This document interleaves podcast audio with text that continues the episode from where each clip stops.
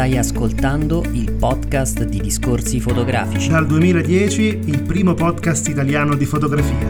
Novità, interviste, recensioni, cultura fotografica. discorsifotografici.it In questa puntata Giovanni Cecchinato, fotografo di architettura e di paesaggio, ci racconta la sua attività e il suo ultimo progetto, Alemagna, luoghi e paesaggio lungo la SS51.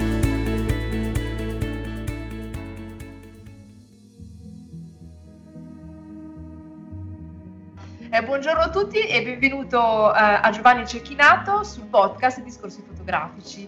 Giovanni Cecchinato è un fotografo professionista, attivo soprattutto nel campo dell'architettura e degli interni, ma che si dedica tantissimo anche a tutta una parte culturale della fotografia perché eh, lavora come curatore e organizzatore di mostre e eventi per il Centro Culturale Candiani e collabora con l'assessorato alla cultura di Venezia.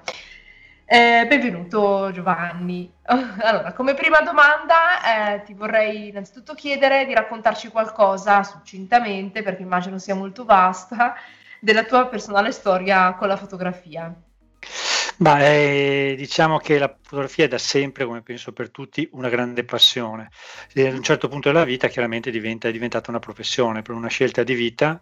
E questa condizione è avvenuta attorno agli anni 2000 per tutta una serie di vicissitudini personali che mi hanno in qualche maniera portato a affrontare la fotografia non solo come diletto ma anche come professione eh, cominciando con uno studio molto importante a Mogliano insieme ad un altro socio e poi abbiamo sviluppato una serie di attività diciamo, eh, che un po' alla volta sono diventate, si sono separate e mi ha trovato attorno agli anni 2010 ad affrontare eh, e a creare uno studio eh, totalmente personale.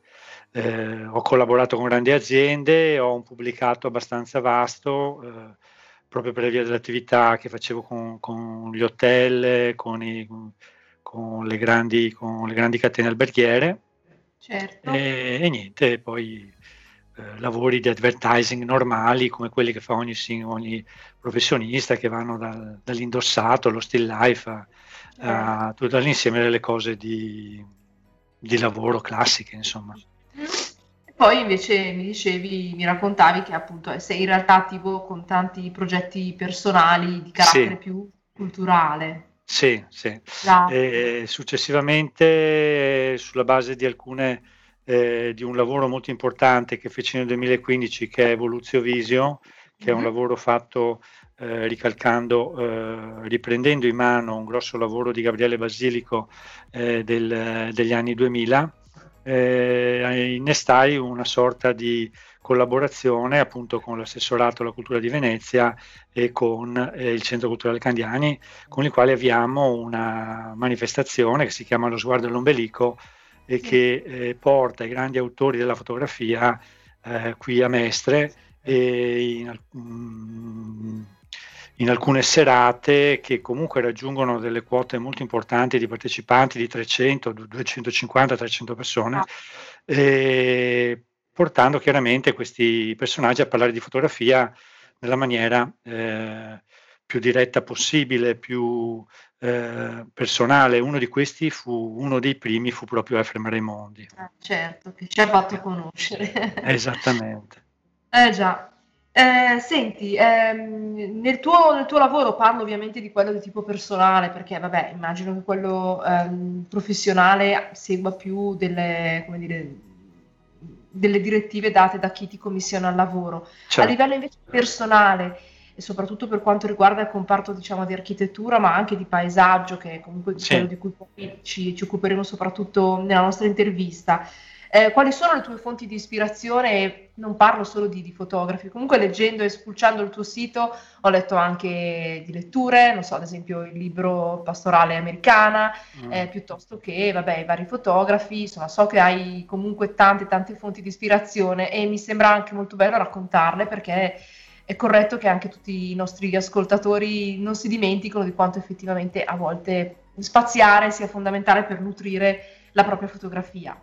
Io penso di sì. Uno da- dei punti principali è sicuramente il cinema.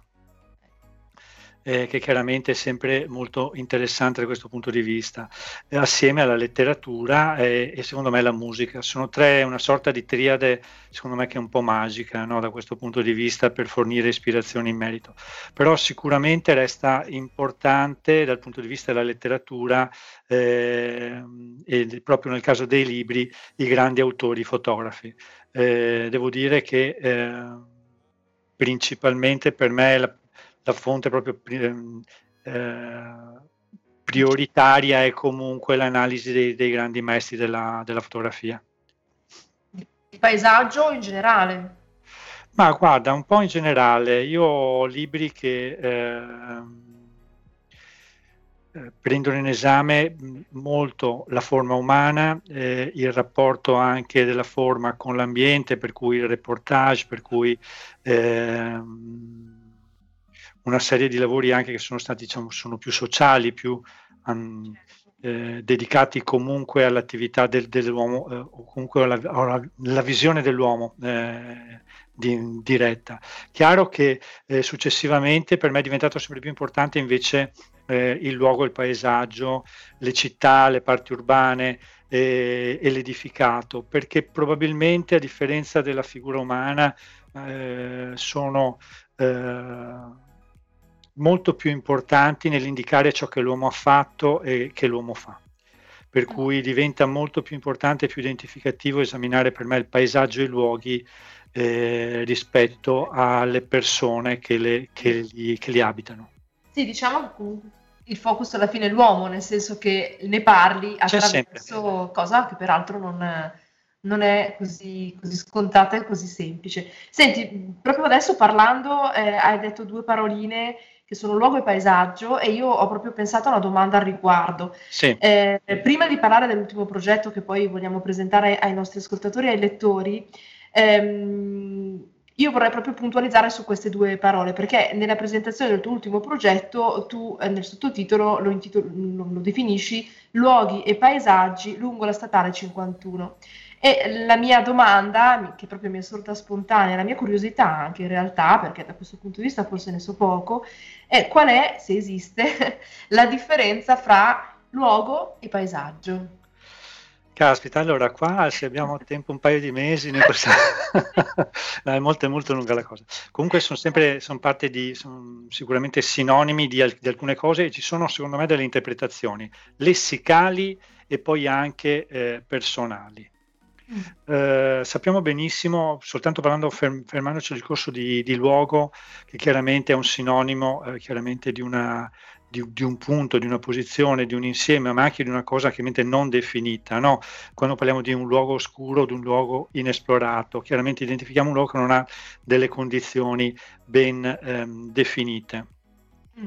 Mentre chiaramente quando parliamo di eh, luogo, in questo caso, comunque identifichiamo una, una, porzione, una visione eh, di, un di, una, di, un determinato luogo geografico, insieme al paesaggio. Eh, non da tanto ho preso un libro molto importante della Borgherini che riprende proprio il tema del, del, del paesaggio nella fotografia e identifica anche, eh, quest, caratterizza questo termine che non è un termine ehm, eh, così antico, ma è un termine piuttosto nuovo, nato dai francesi nella, più o meno nel, a metà Ottocento, e che serviva proprio a definire quello che a differenza è il territorio.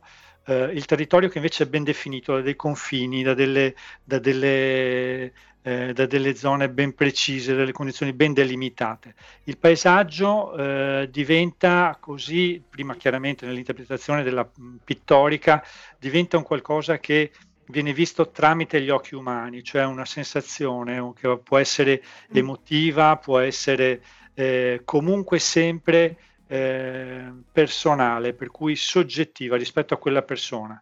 Il paesaggio ah. dunque diventa un'interpretazione, una visione eh, da un certo punto di vista di ah. una persona, in questo caso di un fotografo.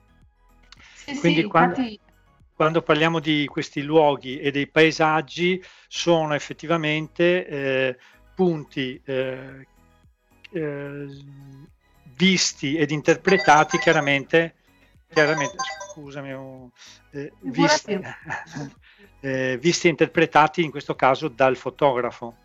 certo.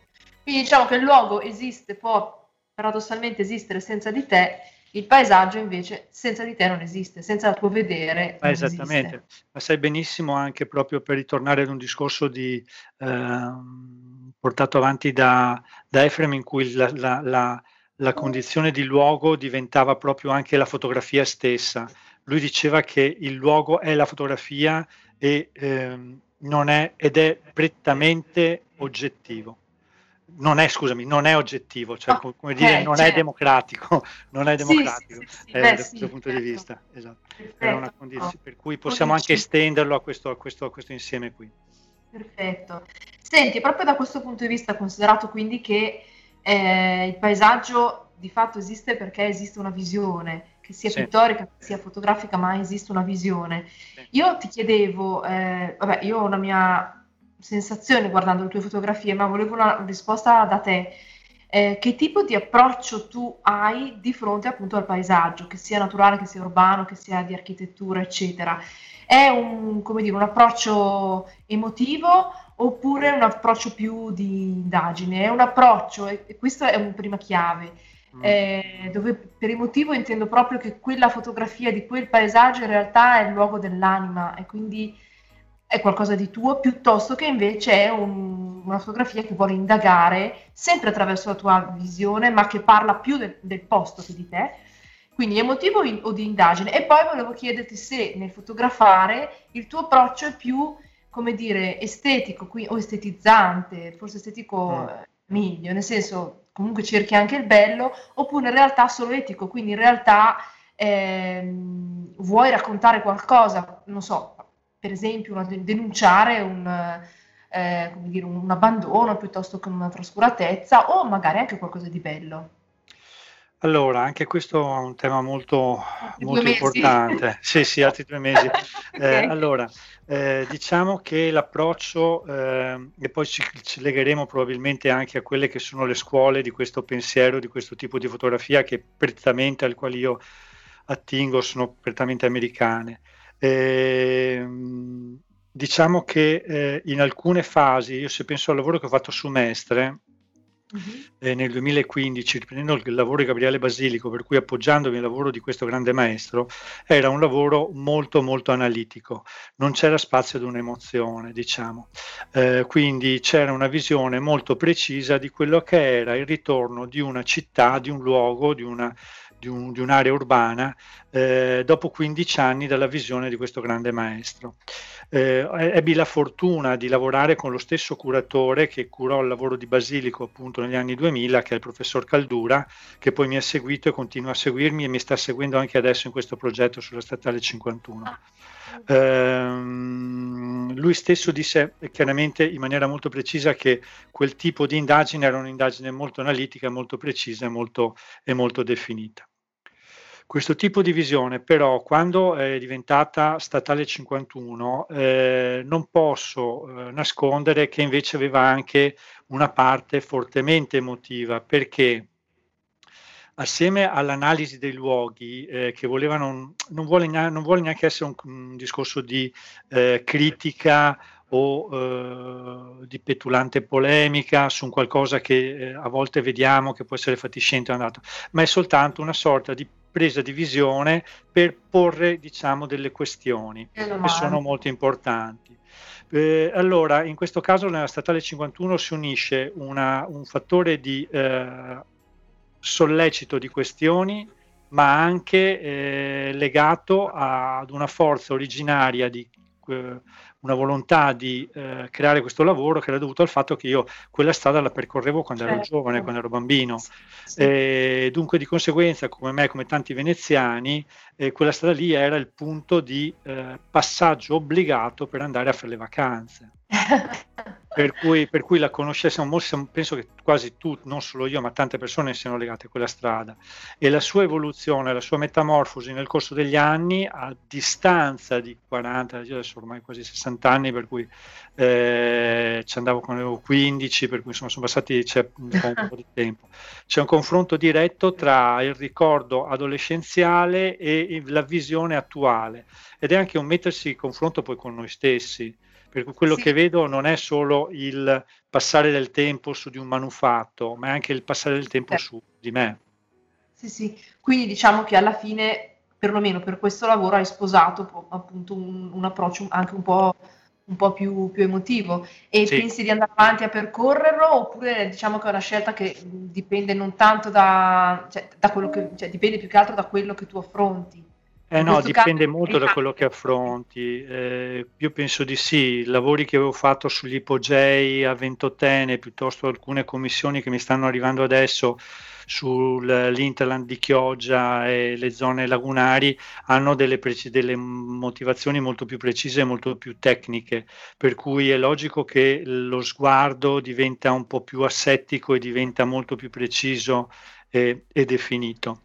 Nel progetto personale, come è stato questo della Statale 51, eh, la, la, la, spinta era invece un po' più emotiva. E se, penso che nonostante la ricerca delle inquadrature, per ricordare un altro grande maestro Weston, lui diceva che quando noi ci dedichiamo in fotografia ad un dettaglio non abbiamo grosse condizioni, cioè nel senso che possiamo muoverlo, possiamo definirlo, possiamo crearci una luce apposita.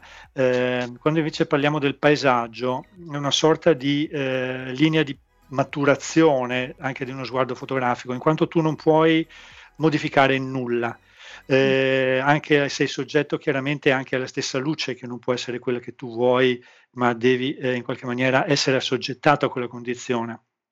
Per cui eh, lavorare su quel tipo di elemento risulta essere difficile anche se eh, questo progetto partiva emo- emotivo ma poi doveva confrontarsi con quello Certo. che poi trovava, Qui- per cui cioè, la cura di inquadratura doveva essere comunque molto tecnica, molto matura e soprattutto eh, esperienziata, diciamo così. Sì, certo, devi avere comunque già le- delle basi solide proprio sulla lettura di quello che ti sta, ti sta di fronte. E Sì. vabbè, stavo un attimo, volevo in realtà farti altre domande prima, ma visto che ne parlavi, quindi tu eh, per fare questo lavoro della Statale 51, che poi presentiamo anche un pochino meglio, ehm, non tornavi sullo stesso luogo o cioè arrivavi e facevi la foto e, qui- e quella doveva essere, oppure magari tornavi Eh, perché, eh, so, non so, al tramonto era meglio piuttosto che alla mattina. Sì, sì, sì. No, sicuramente con l'andare del tempo, c'è chiaro che tu passi e fai una foto, poi ehm, qua subentra quella che è la tematica della progettualità eh, fotografica quando eh, c'è un obiettivo ben preciso, ad esempio un libro. Io ancora adesso eh, pensavo di avere alcuni elementi eh, che dovevano essere definiti così come erano, dovevano restare, ma a fronte di un editing, eh, quando comunque lavori con un libro hai chiaramente chi gestisce eh, l'editing del libro da un punto di vista proprio di produzione, ci sono una serie di confronti con gli esperti, con le persone con le quali collabori, per cui alcune immagini eh, vengono eh, cassate, vengono comunque eliminate perché questa qua ha questa condizione. Se vuoi che la mettiamo dentro dobbiamo averla in una condizione completamente diversa, perché c'è un'ombra, perché c'è mh, un momento magari eh, temporale poco propizio e così via. Quindi eh, non è così semplice, a volte fai uno scatto, ti va bene, è perfetto e rimane, a volte devi ritornare, io sono quattro anni che ritorno continuativamente su quella strada eh, che comunque inizia a quasi 100 km da casa mia, per cui non è proprio un piccolo viaggetto, eh, e si snoda per 134 km fino al confine austriaco. E ogni qualvolta riprenderla risulta Non è essere... neanche proprio così, così semplice. No. Ehm, senti, prima appunto di, di presentarlo come si deve questo progetto, eh, rimanendo diciamo un po' ancora a parlare, come dire, genericamente di te e del tuo, del tuo approccio. Eh, questo progetto in ogni caso riguarda una strada, è evidente, Sì. ne abbiamo appena in parte accennato, e quindi riguarda anche il tuo, il tuo viaggiare. Nel leggere, nel, nell'ascoltare anche il video di presentazione, insomma, nel studiarti un pochino prima di proporti questa intervista, io ho letto alcune cose che ti propongo in questo momento. Allora, innanzitutto nel tuo video di presentazione sulla Statale 51 tu dici che è stato importante per te, tra tutte le storie che poi ci racconterai, eccetera, proprio il viaggio. Mi ha però colpito una cosa che ho letto sul tuo sito, nella tua sezione diary, che è molto interessante, eh, dove scrivi la vita non è un viaggio e spesso ancora inciampo come da piccolo. E mi sono, come dire, chiesta mh, per te è importante il viaggio, la vita non è un viaggio. Quindi volevo un attimino che tu mi mettessi pace tra eh, queste due questo discorso. Che, che, mi sembrano non contraddittorie, non lo dico con polemica, eh, probabilmente no, no. c'è qualcosa che eh, deve, deve uscire dall'incastro tra queste due affermazioni e che vorrei che tu ci raccontassi. Certo, allora no, rima- rimango fermo su tutte le due considerazioni che non sono in contraddizione, in quanto mentre, mentre la, eh, la, la, prima riguarda il viaggio in sé ed è proprio il moto dal punto A a punto B e che chiaramente ha una serie di considerazioni eh, e che dunque sono, eh, si sviluppa e produce emozioni nel passaggio tra il punto A e il punto B, diciamo. Nella seconda frase che riguardava più l'elemento della vita, eh, io riguardo, penso che la vita non sia il viaggio, non è un passaggio da uno a B, ma è un insieme di eventi, di considerazioni, di passaggi, eh, di morti, di lutti, di problemi, di malattia, di scontri, di battaglie. La vita per me è una battaglia, non è un viaggio. E sicuramente in questo caso... Eh, tutti quanti noi siamo, l'abbiamo avuto anche l'esempio durante questo periodo di, di, ehm, di lockdown, in cui fondamentalmente questa battaglia la stiamo eh, forzatamente vivendo stando chiusi in casa. Certo, Quindi, diciamo che il ecco. viaggio in quel caso poteva venire magari di aiuto nella battaglia.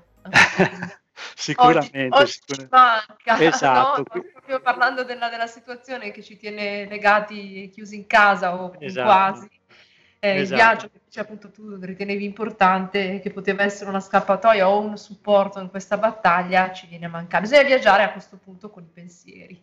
Sì, sì, no, beh, poter, sai come diceva anche chi era Salvatore, che diceva ehm, alla fine del suo film Mediterraneo dedicato a tutti coloro che sono in fuga, perché comunque eh, il viaggio, la fuga o comunque eh, è una cosa che aiuta tantissimo anche a, a superare alcuni elementi, ma che ma eh, da ben tenere differente, cioè di, distanziati da quello che effettivamente sì. poi è la nostra esistenza e la vita. Infatti, secondo me, la vita non è questo grande viaggio, ma è più che altro una grande battaglia. Eh, avrai le tue ragioni, immagino. no, vabbè, concordo, eh, cioè, poi alla eh. fine, secondo me, la verità è una, ma i modi di approcciarli sono, sono, sono, sono vari. Quindi, Sempre vari, sì, esatto. L'importante è che uno, secondo me, eh, ne abbia uno, perché a quel punto ha un, un piccolo un percorso che lo contenga mm. eh, per, per, per, affrontarla. Bene, senti, a questo punto direi che abbiamo un po' incuriosito perché abbiamo parlato a spizzichi e boccone di questa statale 51, che poi sì. è il motivo per cui ti ho, ti ho contattato. E quindi ti inviterei a parlarci di questo progetto che si chiama Levagna, luoghi e paesaggi lungo la statale 51. Come è nato e che obiettivi ti poni? Eh, allora, innanzitutto questo è un, eh, è un, progetto appunto nato quattro anni fa, mm-hmm. sulla base di queste, diciamo, eh, questi confronti con la mia adolescenza e con le visioni che avevo nella, nella, nella, nell'adolescenza. Eh, il fatto di trovare un territorio, questa strada che si snoda dal centro della Marca Trevigiana, da Conegliano, che arriva fino al confine con l'Austria, ad Obbiaco, era un percorso obbligato per andare nel Cadore per le vacanze quando si era, si era giovani. Eh, ripercorrendo questo territorio in questi quattro anni eh, mi sono accorto di una molteplicità di tematiche che eh, potevano essere raccolte in un libro fotografico e diventare una sorta di ehm, stato di fatto, di, proprio di fotografia del, del, dello stato dell'arte di quel territorio in questo momento. Le tematiche sono molte. All'interno di questo progetto ho coinvolto alcuni esperti, tra cui un geologo, che è Emiliano O'Donnell Dolomiti Project, che è anche eh, un, uno degli incaricati UNESCO per la, eh, appunto per la gestione del, dei progetti sulle, sulle Dolomiti, eh, con il quale abbiamo parlato ed ha fatto un bellissimo saggio eh, proprio su una di queste tematiche, che ad esempio la tematica geomorfologica, le, le, le franosità, le, gli smottamenti, i problemi che ha questa strada, che è l'unica direttrice che abbiamo eh, praticamente da eh, Venezia verso, verso il nord. Eh, sappiamo benissimo che quando ci sono queste frane, queste condizioni da, dall'antelao, questi debris flow, queste colate detritiche, eh, la strada viene bloccata e si sta da tempo cercando di trovare delle maniere per arginare queste, queste, queste, problematiche che creano non pochi, eh, non pochi problemi. Sono, scusami se ti interrompo, le problematiche sono di tipo, cioè, voglio dire, fisiologico, quindi comunque si sarebbe, oppure eh, di tipo, come dire, con una responsabilità, quindi con un... No, no, lì, lì, c'è un problema di contatto con la natura, cioè ah, eh, c'è, c'è, niente da, da, fare, cioè eh, l'Antelao, eh, così come tutti quei monti lì, eh, ad esempio la Valla Pisina dove è stata innestata la, la A27, che è questa nuova superstrada che porta chiaramente fino a Longarone, eh, è una valle soggetta a dei microsismi eh, eppure ci sono questi viadotti altissimi che scorrono lungo questa valle e che eh, in alcuni centri abitati addirittura le frane che provengono dal, mm, dal monte Milliflet che sono al limite con il, con, con il Cansiglio arrivano quasi fino giù alla, all'abitato, ma sono tematiche che non sono eh, in qualche maniera più di tanto gestibili o contenibili. Eh, e questa è una, è una, tematica. Un'altra tematica poteva essere quella storica, quella strada importantissima per, per, Venezia. Senza quella strada e il Piave che scorre di fianco, Venezia non sarebbe nata, perché tutti i tronchi, che, eh, la foresta di tronchi che è eh, sotto Venezia e funge da fondamenta, venne proprio da lì. È bellissimo. Eh, il paese di Perarolo viene chiamato il paese dei Zateri perché è stato l'unico paese che eh, è riuscito a sviluppare una sorta di, non dico di tecnologia, ma di esperienza nel portare questi tronchi che arrivano dal Cadore lungo il, il, il Piave e portarli fino a Venezia dove chiaramente poi venivano in qualche maniera trattati e creavano le fondamenta per tutti i palazzi veneziani, i meravigliosi palazzi di Venezia. La stessa strada era importantissima per arrivare a Venezia dal nord. I grandi re che dovevano partire per le, per le, crociate facevano quella strada lì che a quel tempo si chiamava Via Regia e rimangono ancora tutta una serie di eh, passaggi di quell'antica via nei boschi. Rimane il ponte di Rualan dove c'è stata una famosa battaglia tra austriaci e veneziani che è stata dipinta anche da Tiziano. Uh, un'altra tematica può essere la tematica della um, tecnologia. È la prima strada in Italia, un progetto pilota dell'ANAS, che ha eh, costellata lungo la strada eh, una settantina di postazioni polifunzionali che dialogano con le autovetture. Per cui da questo punto di vista eh, abbiamo una cosa altamente tecnologica, no? Ed è la prima strada in Italia che fa questo tipo di cose. Eh, sono ancora in funzione? Sono in funzione in questo momento, sono state in funzione proprio in occasione dei mondiali, Ah, ok. Sono anche a basso impatto, diciamo, eh, visivo, sono dei piloni neri molto alti, diciamo che si confondono abbastanza bene con il territorio. Eh, ci sono delle modificazioni al territorio eh, positive. La vecchia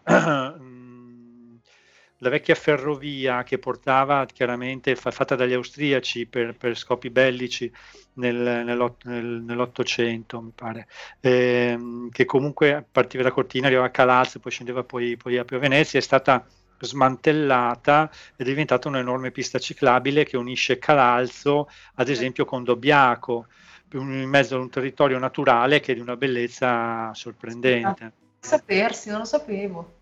È una delle piste ciclabili più belle che abbiamo qui nel nord, secondo me, perché passa sotto i monti più belli delle, delle Dolomiti, Sorapì, eh. Sant'Elao, il Cristallo e, e arriva fino, fino a Dobbiaco. Eh, sì, sì. Ci sono tutta una serie di altre tematiche dovute anche al fatto del decadimento dai fasti del Cadore degli anni 60-70, quando tutto pareva destinato a diventare solo unicamente turismo e poi invece con le crisi successive questi elementi si sono decaduti e sono diventati fatti fatiscenti, per cui insomma tantissime cose. Eh, certo. Qui i professionisti che hanno collaborato con te sono da, dal geologo, mi dicevi, sto, allo storico.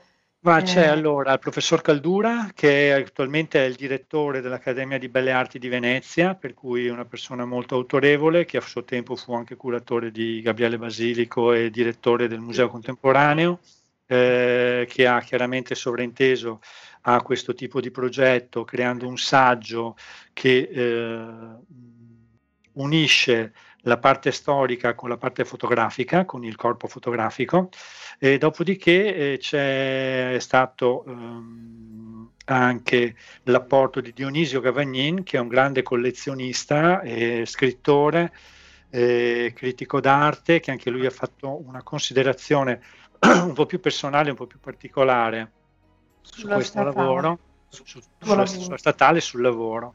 Cioè si, se, eh, gli iscritti coinvolgono eh, sia, a parte la parte geologica che era molto tecnica, gli altri iscritti coinvolgono degli aspetti artistici, culturali, eh, critici insieme all'impianto fotografico, per poter permettere all'impianto fotografico di essere capito in maniera diciamo più completa.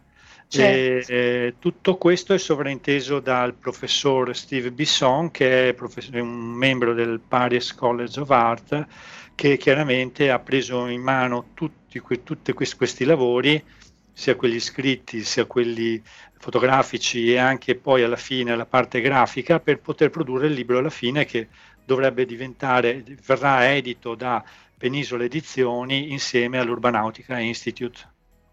Caspita. non vediamo l'ora. Senti, eh, tornando un pochino alla tua, alle tue ispirazioni, al discorso del viaggio, eccetera, non si sì. può non pensare, ovviamente, forse anche in maniera un po' banale può essere, mm. però uno dei lavori che forse sul paesaggio effettivamente è stato un po' da spartiacque, eh, che è quello di, beh, non solo il suo, però comunque sostanzialmente lui, Luigi, eh, sì, scusa, Luigi Ghirri, che quindi è Viaggio, Viaggio in Italia, Viaggio Italia. Degli, anni, degli anni 80. Eh, ti trovi in linea, eh, ti, guarda, eh, eh, leggevo proprio un articolo su, proprio prima di aprire questa eh. intervista con te di Efrem che parlava, in realtà parlava di un altro libro, però citava Viaggio, Viaggio in Italia dicendo che era comunque un lavoro ottimista. Ehm, però per certi versi un po' mi ricorda il tuo, nel senso che sicuramente eh, tu sei andato a spulciare cose che non sono le classiche i classici monumenti che celebrano l'Italia, no? Mm. come un po' ha fatto eh, lo stesso Ghirri. E, ma ti ritrovi nella, nella, sua poetica e nel suo ottimismo? Eh, allora, allora eh, guarda, è già, è già, già parlare, accostare Ghirri sappiamo benissimo che è uno dei, forse dei fotografi più poetici che possiamo incontrare. Eh, riconosco molto quel lavoro se messo in considerazione con un'altra cosa che ho fatto ultimamente che è la serena inquietudine del territorio, in quanto sai benissimo che Viaggio in Italia era un insieme di fotografi che andavano ad esaminare il territorio italiano in più momenti, in condizioni diverse, creando una sorta di volume unico nella quale tutti collaboravano. Eh, uno di questi era anche Gian Antonio Battistella, un caro amico, Ah. il quale ha collaborato anche proprio con il mio progetto Serena Inquietudine del Territorio che raccoglieva una, invece una, una, una, 35 altri autori qua del Veneto per fare una cosa che un po' era similare. Ma eh, se io quel lavoro lì lo vedo eh, una sorta di pietra miliare nella, nella, in quello che è la cultura fotografica almeno italiana eh, e lo vedo molto importante, però è molto poetico eh, se devo fare un riferimento preciso a quello che in qualche maniera cerco di fare, trovo forse più un'assonanza con alcune condizioni americane. Eh, American Prospects di Sternfeld, eh, American Power di Mitch Epstein, American mm-hmm. Surface di Shore, sempre tre American, tre American che saltano fuori. Eh, per, li conosco poco, ma Shore effettivamente sì, è una delle cose a cui ho pensato, è vero. Eh, forse, forse, forse più, sì, perché sono forse un po' più eh, dediti a, ad, ad, ad, un'analisi, ad un'analisi sì, piuttosto che a un effetto poetico. Certo, per quanto dicevi che c'è un coinvolgimento emotivo in questo lavoro, però è vero, forse non, non raggiunge quel lirismo che invece vediamo esatto. eh, in Ghiri, forse perché proprio Ghiri era probabilmente un po' la sua, la sua natura. Senti, eh, voglio di raccontarci qualche aneddoto particolare, qualche difficoltà, qualche cosa, insomma. Durante questi quattro anni sue su, su e giù, Natale 51, qualche personaggio, qualche, non so, qua, qua possiamo, possiamo anche, No, possiamo anche saltare perché guarda, il, il fatto di prendere l'auto, eh, l'aneddoto è monta in macchina, prendi un panino per mezzogiorno, gira tutto il giorno e torna indietro, per cui... la solitudine, giusto? Tu la tua macchina. Esatto, esatto, io e lei, io e lei e la strada. Viabilissima, peraltro, secondo me. Senti, eh, immagino che in quattro, quattro, anni tu abbia raccolto un gran bel corpo consistente di, di fotografie. Già mi dicevi che alcune, su alcune cose sono intervenuti alcune delle, delle, persone che hanno collaborato a questo progetto nella stesura del, del libro. Qual è stato quindi il fil rouge nella, nell'editing? Mi dicevi e leggevo, scusami, che le fotografie sono 90. Sì. Eh, hai seguito quindi diciamo un fil rouge o più punti di vista? Come l'hai, come l'hai condotto l'editing? Allora, eh, l'editing è stato insomma, ab- abbastanza difficile e, e, corposo perché appunto le fotografie erano molte. Diciamo che abbiamo scelto, eh, fatto una sorta di selezione che riguarda sicuramente il chilometraggio, cioè partendo da, da San Fior, mano a mano che andiamo avanti, alcuni punti che univano eh, una sorta di notizia sul luogo mm. e, eh, erano ed avevano anche una, una composizione efficiente. Eh, quindi era una sorta di ehm, contenitore, la fotografia è una sorta di contenitore sia di un'informazione eh, particolareggiata su un determinato eh, luogo, su un, be, ben de, definito da un chilometraggio, eh, da un orario, mm. da un orario, da una condizione ben precisa, eh, insieme chiaramente ad un rigore compositivo che ci permetteva di essere poi comunque omogenei durante eh. tutta la, la stesura. Cioè, quindi con, con, con, chilometraggio tu intendi dire che c'erano comunque delle tappe che voi vi eravate pre, diciamo, prefissati imperdibili, ho capito bene? Uh, non tanto quello, tanto il fatto di dire um, quel, quella condizione lì, quella centrale elettrica, uh, quel determinato abitato, eh, quel det- quella determinata colonia che è stata abbandonata, che sono presenti a quel chilometro, vanno comunque prese per parlare di quella tematica, quella frana, quel, eh, quel bacino di contenimento, quelle, quell'edificio, quella stazione, piuttosto che quindi mh, una serie di elementi che dovevano contenere all'interno dell'immagine un'informazione sul luogo eh, che, dalla quale trasparisse anche eh, quello che dicevamo uh, a monte, la, l'azione del, dell'uomo, certo. perché è stata abbandonata, è ancora viva, eh, è stata manutenzionata, non è stata manutenzionata, è frutto di un evento eh, della, della, natura e così via. Sì, sì, sì, quindi il racconto esaustivo proprio di, di questa strada. Ehm, senti, eh, vabbè, mi collego, ho fatto due domande, ma le, le, le, in realtà le metterei un po' insieme, nel senso che hai appena citato questo lavoro che hai fatto, Serena Inquietudine del Territorio, che magari ci spieghi che cosa significa. Mm. Eh, nello stesso tempo, eh, perlomeno per quello che è la mia sensazione, ehm, relativamente al lavoro e anche da quello che tu, ad esempio, hai letto nel libro mh, di, che abbiamo fatto insieme alla fine con, con Iso Zero, che è fotografia a due tempi, dove c'è parte di questo tuo, di questo tuo lavoro, la Statale 51, e in cui parli di una diffusa desistenza eh, come sensazione che riguarda la Statale 51. Io ho ragionato un po' su, sul significato del termine desistenza, dove appunto desistere è un atto volontario di interrompere la resistenza, come so, come dire, comunque a, a, a volte probabilmente causato dalla, dalla sopraffazione, anche se in realtà eh, io guardando il tuo lavoro e soprattutto il tuo intento, che era poi alla fine quello di raccon- continuare a raccontare questa statale 51, passata eh, presumibilmente un po' in, in, disuso perché si preferiscono vie più veloci come la come si chiama? La, la 27. 20, la 27 sì. Esatto. Eh, in realtà a me viene anche da pensare a un'altra parola che cambia solo per una vocale, che invece è resistenza, nel senso che alla fine tu comunque in qualche modo ti fai eh, come dire, paladino della resistenza di questa, di, questa, di questa strada perché alla fine l'hai ripercorsa, sei andato a vedere che cosa ancora c'è, ce ne hai parlato, eh, ce, la racconti e tutto sommato ancora la vivi. Eh, e quindi volevo chiederti alla fine se secondo te quale di queste due parole è di esistenza o resistenza eh, ti, ti, cioè, ti ci senti più, come dire, eh, affine nel parlare di questo lavoro? Beh, allora, ehm, qua c'è una sorta di, eh, diciamo, di definizione a blocchi. Eh, sicuramente trovo che, eh, come quando eh, ci siamo eh, incontrati in ISO 0 e abbiamo eh, provveduto poi a fare quella, quel, quel, quel, quel, libro che è diventato Fotografia due tempi insieme a Efrem, eh, il tratto che avevo esaminato erano i primi 70 km. I primi 70 km di questa, di questa strada sicuramente eh, sono eh, desistenti, in quanto eh, sono sopraffatti dall'avvento della, de, di questa nuova autovia, auto, questa autostrada a scorrimento veloce.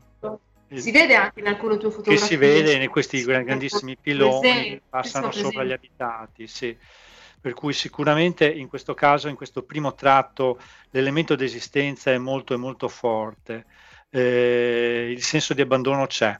Eh, successivamente il tratto che invece corre da Tai verso Cortina sicuramente è molto più vivo, più brulicante, più eh, vissuto, più turisticamente attivo, e senza poi pensare all'ultimo tratto che invece è quello da Cortina eh, gira intorno al Monte Cristallo e arriverà poi a, a Carbonin e poi, e poi a Dobbiaco che invece è immerso in una natura rigogliosa, una natura verde, boschi, una strada che si snoda lungo questi boschi ed è veramente paesaggisticamente parlando bellissima.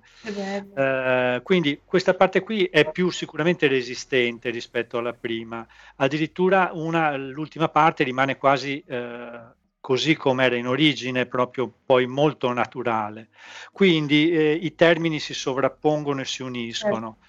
Probabilmente la cosa, la cosa che, che emerge eh, è il fatto che eh, probabilmente in questo libro quello che mi piacerebbe che venisse fuori eh, è più appunto il, il, racconto ed interpretare questo tipo di viaggio, che poi come in tutte le funzioni della letteratura, da quando la letteratura esiste, è quella di tramite delle, eh, delle parole renderci conto di una storia che magari è distante da noi, ma che, nella quale poi noi ci riconosciamo. Certo quindi questo viaggio per me, che può essere chiaramente il viaggio che, di questa strada che va da un punto a un punto in Veneto, che magari per una persona della Sicilia o per una persona di Milano o per una persona di Napoli o di Roma può eh, non suscitare da un certo punto di vista interesse, potrebbe diventare interessante proprio nel fattore della trasposizione, come leggere un libro di qualcuno che si muove nei, che va nei Caraibi o che affronta un'avventura in Norvegia. Eh, proprio mh, per questo ritengo che la fotografia sia importante nel trasmettere queste informazioni e che per me un libro come questo, insieme a tutti gli scritti, insieme a tutte le considerazioni che si fanno, può diventare interessante e utile per chiunque per comunque rivedere dentro di sé, nella sua strada, nel suo mm. viaggio, nella sua zona, sì. nel suo luogo, le similarità di queste cose qui. Guarda, sì, secondo me ha anche una valenza che, che mi permetto di, di, di, di farti notare, nel senso che, vabbè, io, il mio compagno ha una macchina elettrica e quando abbiamo questa macchina elettrica eh, ci siamo spesso trovati eh, a rallentare un pochino e quindi molto spesso eh, vabbè, tu sai che io bazzico da un, tutt'altra parte della montagna, vado in Valle d'Aosta e se, certo. se, prima ci andavo in autostrada, adesso ogni tanto mi capita invece di prendere, alla fine ci metto solo mezz'ora in più, di prendere e percorrere le vie statali. Non c'è la statale unica, però sostanzialmente e devo dire che è un recupero meraviglioso proprio del, del, del, tempo, ma non nel tempo inteso semplicemente come più o meno tempo, ma del tempo vissuto. Mm. Quindi credo che tutto sommato, cioè, io questo tuo libro che sicuramente ehm, vorrò, del quale vorrò avere appunto una copia, vivrò anche così, come, come dire, uno stimolo, come a vedere come quante cose ci si può perdere tante volte quando si sfreccia su queste autostrade. E quindi è vero che può essere che si, recu- si deve correre magari perché si ha una commissione di lavoro, eccetera, però questa corsa a volte significa anche perdersi tutto quello che c'è, tutto quello che c'è in mezzo, che poi non è per forza eh, come dire, uno spreco di tempo, anzi, molto spesso è proprio il contrario. Quindi, a proposito di valenza che possa valere appunto per le strade magari di altre, eh, di altre zone d'Italia, mm io spero che possa fare da stimolo anche a questo, quindi un po' al recupero di un, di un tempo più umano, secondo me, no? Sicuramente sì, sicuramente sì. Beh, penso che sia importante, visto che parliamo proprio del libro, anche indirizzare le persone che ne fossero interessate a contribuire o a poter esatto. in qualche maniera essere coinvolte in questo progetto andando nel sito di produzioni dal basso. Okay. È una piattaforma di crowdfunding nella quale eh, andando all'interno di questa piattaforma basta digitare nel parametro di ricerca SS51 oppure Alemagna e subito eh, appare il progetto con le possibili eh, ricompense che si possono ottenere dal libro al libro con la stampa e così via. Quindi ehm, invito eh, i tuoi diciamo, ascoltatori a, a, usufruire di questo sito e anche vedere anche altri progetti che ci sono, che sono tutti comunque molto, molto sì, interessanti. Sì, il crowdfunding è diventato molto, molto in voga per la fotografia. Da un lato è una cosa meravigliosa, dall'altro è un'arma a doppio taglio, vabbè, ma questo è eh, sì. Eh, sì, c'è un po' il discorso come dire, che riguarda in generale la fotografia, no? Sì, eh, sì. Per certi versi ben venga perché può assolutamente sostenerla. Io, mm, come ben sai, ho già provveduto a fare il mio... mio ti, ringrazio, no, ti ringrazio. No, a parte quello, cioè, ti, sono felice che tu mi ringrazi, ma veramente sono contenta di avere questo libro perché, vabbè, la Statale 51 in parte come sai, il progetto ISO Zero l'ho, l'ho vissuta anch'io. Mi L'abbiamo vissuta assieme, è vero. con Efrem e, e, poi vabbè effettivamente è un argomento che, che, mi, che, mi, piace tanto. Chiudo soltanto chiedendoti se hai dei progetti per il futuro e poi ti, ti, lascio andare, se possiamo aspettarci dei progetti oppure se è ancora troppo presto perché sei pieno. Beh, siamo sicuramente in fase molto eh, diciamo eh, carica proprio nella gestione poi della fase finale del libro per cui mh, mm, il passaggio in quadricromia, l'impaginazione, la scelta dei materiali che comunque sono una scelta molto oculata e quello che non ho detto è che mh, l'azienda che stamperà questo libro è Antiga, che è una delle aziende più rinomate che abbiamo comunque qua nel nord per la produzione di libri di, mh, eh, di alta qualità. Eh, sicuramente passato questa fase qui ci sono degli altri eh, progetti che mi sono stati chiesti di, che mi è stato chiesto di uh, um, mandare avanti che riguardano la parte della laguna sud veneziana eh, con la città di Chioggia. Bene. Poi vedremo, vedremo cosa ne viene Bene. fuori. Dai, senti Giovanni, ti ringrazio tantissimo per il tempo che ci, che ci hai dedicato. No, eh, grazie a te, grazie a voi. Non vediamo l'ora di vedere questo, questo, libro e anche tutti i tuoi futuri progetti. Eh certo, Alla prossima. Sì. Grazie. grazie di tutto, grazie.